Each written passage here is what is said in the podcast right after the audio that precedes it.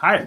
Hast du dich jemals gefragt, was der Cooper Color Code ist? Im Zusammenhang mit Selbstverteidigung oder Graf Magar? Oder ob dieser vielleicht dazu beitragen kann, dein Leben zu retten, unter Umständen? In dieser Folge erfährst du genau dieses, diese Idee, dieses faszinierende aus meiner Sicht Konzept, wie du deine Wehrhaftigkeit steigern kannst, indem du dich selbst in unterschiedliche Awareness-Level versetzen kannst und warum das eine richtig gute Idee ist. Verpasst also nicht diese informative Folge. Yes! Mut, Disziplin und ein starkes Warum im Business und in Graf Magar. Hi Jochen! Fresh, Jochen von Kraft Magar. Schön, dass ihr dabei seid. Willkommen beim Kraft Magar Business Lab. Markus, let's go!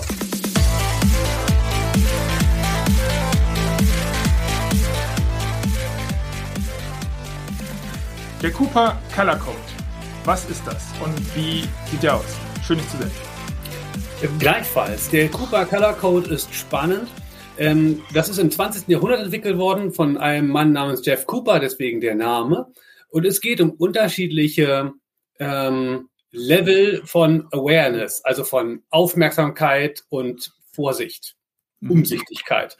Awareness ist so ein Wort, das immer wieder in der Selbstverteidigung erwähnt wird, weil es im Kontext so akzeptiert wird. Äh, deswegen äh, bleiben wir vielleicht bei Awareness, auch wenn es manchmal so blöd ist mit den englischen Begriffen. Ähm, er unterscheidet hierbei verschiedene Farben, also mhm. weiß, äh, gelb, orange und rot. Und im Grunde ist das so ein bisschen wie, wie DEFCON, die Defense Condition. Mhm. Ähm, weiß ist ein Zustand der mhm. völligen Entspanntheit und im Grunde fehlenden Obacht. Mhm. Das heißt, äh, in Weiß bin ich, wenn ich schlafe, wenn ich in ein Buch vertieft bin, wenn ich dusche oder in der Badewanne liege. Mhm. Ähm, dieser Zustand ist völlig akzeptabel in einer sicheren Umgebung. Mhm. Sobald ich in einer Umgebung bin, in der ich, ähm, in der andere Menschen sind, in der Bewegung ist, in der ich draußen bin, muss ich oder sollte ich auf Gelb umschalten. Das ist ein Zustand der entspannten Aufmerksamkeit. Ich okay, lass, lass mich kurz rein. Klar. Null verstehe ich Badewanne. Und du sagst, sobald ich draußen bin, also auch wenn ich mit Freunden unterwegs bin, auch dann bereits erste Stufe? Ja. Okay. Im, Weil im alles passieren ja. kann? Also im Grunde in jeder Form von ähm, Interaktion, in irgendeiner Form von hier könnte auch irgendetwas sein. Mhm. Ähm, man sollte eigentlich, wenn man unterwegs ist, sich immer in Gelb befinden. Also in einer entspannten, aufmerksamen Haltung, in der man seine Umgebung wahrnimmt. Und sei es auch nur so mit einem äh, Blick ins Periphere, dass ich ein bisschen ahne, was um mich herum passiert und nicht, sagen wir mal, mit geschlossenen Augen, das würde man ja auch nicht machen, durch die Gegend laufe. Okay, lass mich da ähm, eine Frage, weil wir sind ja heute in diesen vier Phasen, da werden wir uns heute auch die ganze Episode bewegen. Was würdest du jemandem, äh, welch, welche Phase ist das, wenn ich abends joggen gehe und ich habe Kopfhörer auf und laufe so durch die Gegend? Ist das schon gelb oder ist das noch fast schon weiß? Mhm. Also, äh, weil, ja, also du bist in einem nicht optimalen äh, Umstand, um deine Umgebung gut aufzunehmen. Da sind wir uns einig. Deswegen ja. die Frage. Äh, und wenn ich äh, eingeschränkt bin, dann muss ich umso mehr aufpassen, weil mir ein Sinn fehlt. Ja. Und insofern würde ich mich dann sogar schon in, äh, in Orange bewegen, okay. weil ich nicht weiß, was um mich herum passiert, zumal ich zu einer Zeit jogge, in der das Potenzial, dass mir etwas passiert, höher ist, als wenn ich es beispielsweise tagsüber mache. Ja, okay. Äh, kurz die, kurz die Stufen zu Ende. Ja. Ähm, Orange ist, wenn was um mich herum passiert, von dem ich sage, okay, das, hier muss ich aufpassen, das ist wichtig, da könnte was passieren.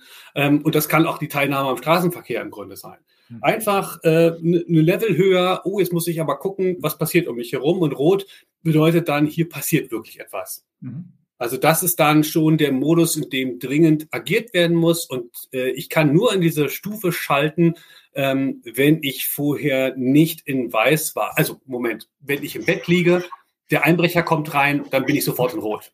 Ja. Es empfiehlt sich aber, wenn ich dich richtig verstehe, und das ist ja dann auch Teil der Botschaft, hey, passt eure Awareness der aktuellen Situation an. Weiß ist cool, wenn du zu Hause im Bett liegst. Gelb ist okay, wenn du mit Freunden draußen bist und du einfach nur peripher mitbekommst, was ist denn da los. Orange, sobald du naja, wann, wann, wann schaltest du in Orange? Hast du ein konkretes Beispiel, wann du sagst, wow, Leute, lasst mal gucken, hier wäre ich jetzt in Orange? Ich sitze in der U-Bahn, ich bin auf Gelb, weil ich mich in der Öffentlichkeit befinde. Ich schlüpfe also nicht völlig in mein Handy rein. Ich kann mal raufgucken, aber ich lese nicht völlig vertieft. Äh, dann geht die Tür auf und da kommen dann drei, ich sage jetzt mal, Jugendliche rein, äh, die ähm, alkoholisiert sind und aggressiv wirken. Äh, ich sehe das, ich sortiere das ein. Jetzt kann man auch mit anderen Tools arbeiten, wie dem UDA Loop. Das haben wir, glaube ich, schon mal ein bisschen angeschnitten, können wir noch mal machen. Das heißt, ich orientiere mich und denke, okay, das ist eine neue Situation, eine neue Lage. Ich möchte jetzt vorbereitet sein für den Fall, dass etwas passiert. Äh, ich passe jetzt auf und bin auf Orange. Heißt das, und wir haben ja schon mal über das Thema Verantwortung für das, was passiert, gesprochen auch, dass ein Stück weit. Na, Schuld ist vielleicht das falsche Wort, aber wenn ich jetzt in der U-Bahn sitze und die ganze Zeit an meinem Handy rumspiele, ganz egal, was um mich rum passiert, dass ich im Grunde es ein Stück weit, ihr seht jetzt nicht, wie ich Hände in die Luft mache, also ihr seht es schon, die jetzt zugucken, aber die, die es hört jetzt nicht. Provoziere ich da ein Stück weit ein Problem selbst mit, indem ich mich bewusst der Verantwortung entziehe, mal zu gucken, was um mich rum passiert? Ja, also ich, ich spreche ungern von Mitschuld. Mhm. Denn Schuld hat der, der Angreifer und Unrecht ja. wird nicht deswegen, äh, da trägt man, so ist es wie bei Frauen, die vergewaltigt werden. Ja, welche Mitschuld ja. haben ja. die? Nee, das lehne ich sozusagen ab. Aber eine Tat ist ja eine, Motiv, ist, ist eine Gelegenheit und Motiv. Mhm. Und wenn jemand auf der Suche nach einem Opfer ist, wird er einen Menschen, der sich nach unserem Schema jetzt in Weiß befindet, ähm, eher jemanden finden als jemand, der da ist und aufpasst. Also ich meine jetzt mental da ist. Ja, ja.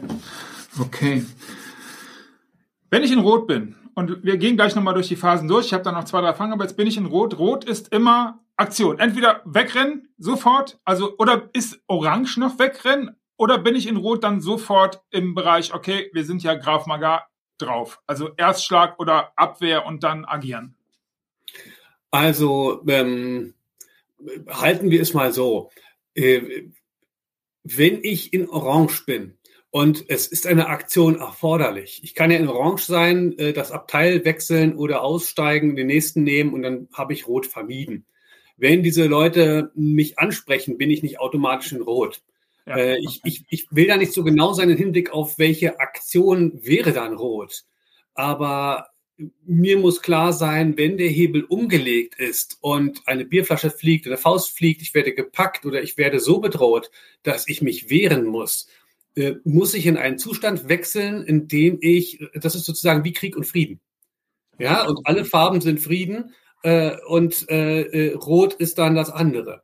Und dann muss ich aktiv werden, dann muss ich energisch sein und wichtig, bevor wir es vergessen, ich bleibe im Grunde in Rot oder in der hellen Alarmbereitschaft, bis ganz eindeutig und klar ist, äh, dass ich mich entspannen kann. Der Nachkonflikt ist nämlich etwas, das ist sehr wichtig. Man weiß immer erst ähm, viel später, wann die Nachkonfliktphase begonnen hat und deswegen bitte auch im Alarmzustand bleiben. Okay. Wenn ihr übrigens das eins zu eins mal mit dem Jochen besprechen wollt, ist, ihr findet in der Beschreibung den Link zum Jochen, oder wenn ihr mit ihm trainieren wollt. Ähm, und im Übrigen haben wir ja auch jetzt schon aus den Reaktionen und danke Leute, dass ihr als Unternehmer nach und nach hier rüberkommt, um herauszufinden, okay, was hat denn das mit Business zu tun? Und wenn du jetzt überlegst, äh, weiß, gibt es in meinem Business überhaupt eine weiße Phase? Leute, nein, es gibt keine weiße Phase im Business, weil wenn ihr euch pennen legt, dann passiert halt genau das, was hin und wieder mal passiert, nämlich ihr seid einfach weg. Und naja, wenn du dich dann halt pennen legst und dann sind wir wieder bei der U-Bahn, in der U-Bahn und du halt wartest äh, darauf, dass irgendwas passiert, keine richtig gute Idee. So, zurück zum, zu, zu den Phasen. Jetzt machst du das schon seit, seit vielen Jahren. Ist es so, dass du tatsächlich, wenn, dass du dich bewusst zwischen die Phasen in den Phasen bewegst oder geht es mehr darum, einfach ein, ein gleitendes Verständnis oder eine gleitende Idee davon zu bekommen, wo bin ich hier gerade und die Umwelt so wahrzunehmen, dass du, naja, verhältnismäßig ist ja wahrscheinlich das Wort reagierst. Also wenn, wenn du aus Rot kommst, machst du dann eine Atemübung und sagst, oh, jetzt gehe ich in Gelb oder ist es mehr so fließend? Ich bin sehr selten in Rot. Ja. Aber äh, wir kennen das vielleicht, also nach einem CrossFit, nach einem Workout of the Day oder also nach einer extrem intensiven körperlichen Phase, der du emotional, mental auch dabei bleiben musst, oder in einer sehr angespannten Lage, die sich dann sukzessive entspannt, gibt es immer eine gewisse Nachwirkung. Und mhm. diese zu kennen und zu wissen, dass das eben stattfindet und nicht an sich per se eine Aktion herausfordert, das ist vielleicht auch ganz wichtig, ne? nach einem Autounfall, da kommt hinterher nochmal eine riesige Welle des Adrenalin. Selbst wenn man in dem Augenblick ruhig ist, das hatte ich schon in mehreren Lagen. Mhm. Ähm, aber der, ich glaube, der Kern der Frage für mich ein bisschen gerade ist, Weiß ist ja zur absoluten Entspannung und wir brauchen alle diese weiße Phase. Das ist total wichtig für den Menschen. Wenn er sich dauerhaft angespannt fühlt, ist er nicht, ist es nicht gesund. Ähm, aber sagen wir mal, wenn ich Auto fahre, bin ich ja nicht ungefähr unbedingt in einer unentspannten Lage. Eine gewisse Routine in einer Umgebung äh, in, äh, an den Tag zu legen, wie ich aufmerksam schaue. Also Awareness heißt auch, zu wissen, wo steht der Feuerlöscher. Awareness heißt auch, sich nicht in, in die hinterste Ecke einer, einer Spelunke zu begeben, sondern vielleicht in der Nähe der Tür zu bleiben oder Menschen zu meiden, die irgendwie schwierig oder bedrohlich in dem Augenblick wirken. Das muss nicht mit einer extremen Angespanntheit oder Angst zu tun haben, sondern eigentlich mit einem entspannten Management. Und das muss ich versuchen, in den Alltag so einzubauen, dass ich nicht die ganze Zeit dauerhaft angespannt bin. Ich stehe ja nicht so da in der, in der U-Bahn, ja?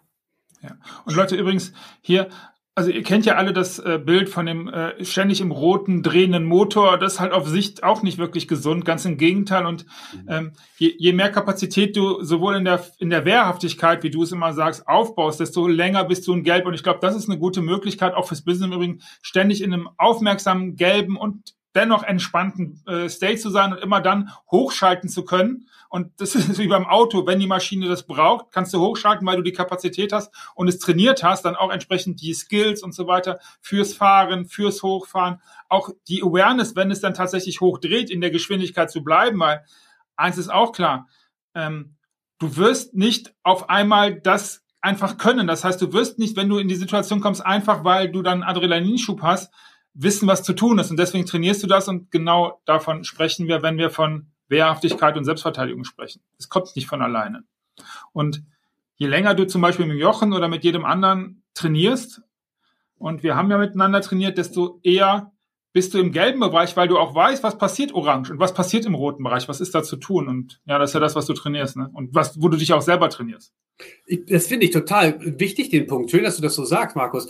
Äh, wenn du einen Gefängniswärter oder jemanden, der in einer gefährlichen Gegend zu Hause ist oder Menschen, die mit wilden Tieren arbeiten, die Routine und zu erkennen, wo muss ich denn switchen? Wenn, wenn das entsteht, wirkt ein Mensch in einer gefährlichen oder potenziell gefährlichen Lage äh, total entspannt und man wundert sich. In Wirklichkeit ist das auch eine Routine. Ich weiß, das und das darf ich nicht zulassen und unter den Umständen, und das ist wichtig, denn es gibt nicht totale Sicherheit und Angst kann nicht die Antwort sein. Angst ist nicht die Antwort. Und ich glaube, das ist ein richtig cooles Schlusswort. Dank dir fürs Zuhören. In der nächsten Episode sprechen wir über etwas im Bereich der Deeskalation. Und das hört sich jetzt vielleicht für dich komisch an. Es geht darum, was, wie kann man durch Selbstbewusstsein, durch selbstbewusstes Auftreten eine Deeskalation anstreben und auch durchführen? Und warum ist es keine gute Idee, sich zurückzuziehen und eine Opferhaltung einzunehmen in der Kommunikation mit einem potenziellen Aggressor? Jochen, vielen Dank. Vielen Dank fürs Zugucken. Vielen Dank fürs Zuhören. Bis nächste Woche.